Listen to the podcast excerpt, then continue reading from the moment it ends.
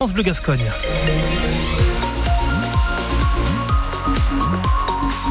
Le journal Lise Dussault. Les travaux de la ligne électrique très haute tension entre la France et l'Espagne peuvent continuer. Oui, c'est une décision du tribunal administratif de Bordeaux. On l'apprend aujourd'hui. C'est la première fois que la justice prend position sur ce dossier. Elle avait été saisie par plusieurs associations environnementales qui sont contre ce chantier. Pour rappel, un méga câble va passer dans l'océan entre Bordeaux et le Pays Basque avec une incursion sous terre dans les Landes entre Seignos et Cap-Breton. C'est donc une bataille judiciaire de perdu pour Marie Darzac. Elle est la présidente de Landes Aquitaine Environnement, l'une des associations opposées à ce projet. Je pense que le, le combat sera long de toute façon, puisque les tribunaux, pour rendre des décisions, euh, euh, mettent parfois plusieurs mois, voire même des années, mais nous ne lâcherons rien et nous nous battrons euh, jusqu'au bout. Nous nous engageons non pas contre ce projet, puisque euh, nous ne nous sommes jamais battus pour arrêter ce projet. Nous battons parce qu'il existe une solution alternative en ce qui concerne le tracé, et ce tracé serait beaucoup moins impactant puisqu'il irait le long de l'autoroute ou des infrastructures autoroutières, le long de l'autoroute qui irait par exemple de Bordeaux jusqu'à Saint-Jean-de-Luz, sur des terres qui seraient déjà dégradées, et non pas euh, faire ce qu'ils sont en train de faire, c'est-à-dire là de, de détruire la dune à, à quatre endroits différents, au Porge en France, à Seignos, à Cabreton et ensuite euh, en Espagne à Gatica, alors qu'il existe une solution beaucoup plus simple. Les associations opposées assurent continuer le combat. D'autres procédures similaires sont toujours en cours,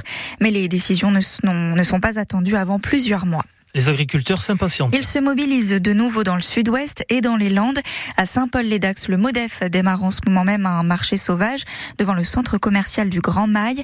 Les petits producteurs du département représentés par ce syndicat vont proposer leurs propres produits.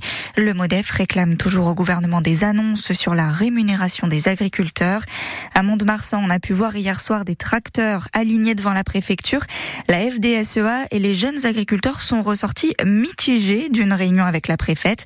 Ils notent des avancées sur la MHE, cette maladie qui touche les bovins, mais attendent toujours des résultats tangibles et concrets, écrivent-ils, sur l'application effective de la loi Egalim et le soutien de la filière bio. À la SNCF, on le sait, c'est la galère pendant trois jours à cause d'une grève des contrôleurs. L'entreprise apporte des précisions sur le trafic au fur et à mesure. Ce sera en moyenne un TGV et un intercité sur deux euh, jusqu'à dimanche, avec toutefois des disparités. En réalité, c'est moins que ça sur l'axe qui nous concerne, nous, euh, l'Ouest et notamment Bordeaux-Paris. Les lignes qui relient les stations de ski et tout particulièrement les Alpes ont en effet été privilégiées.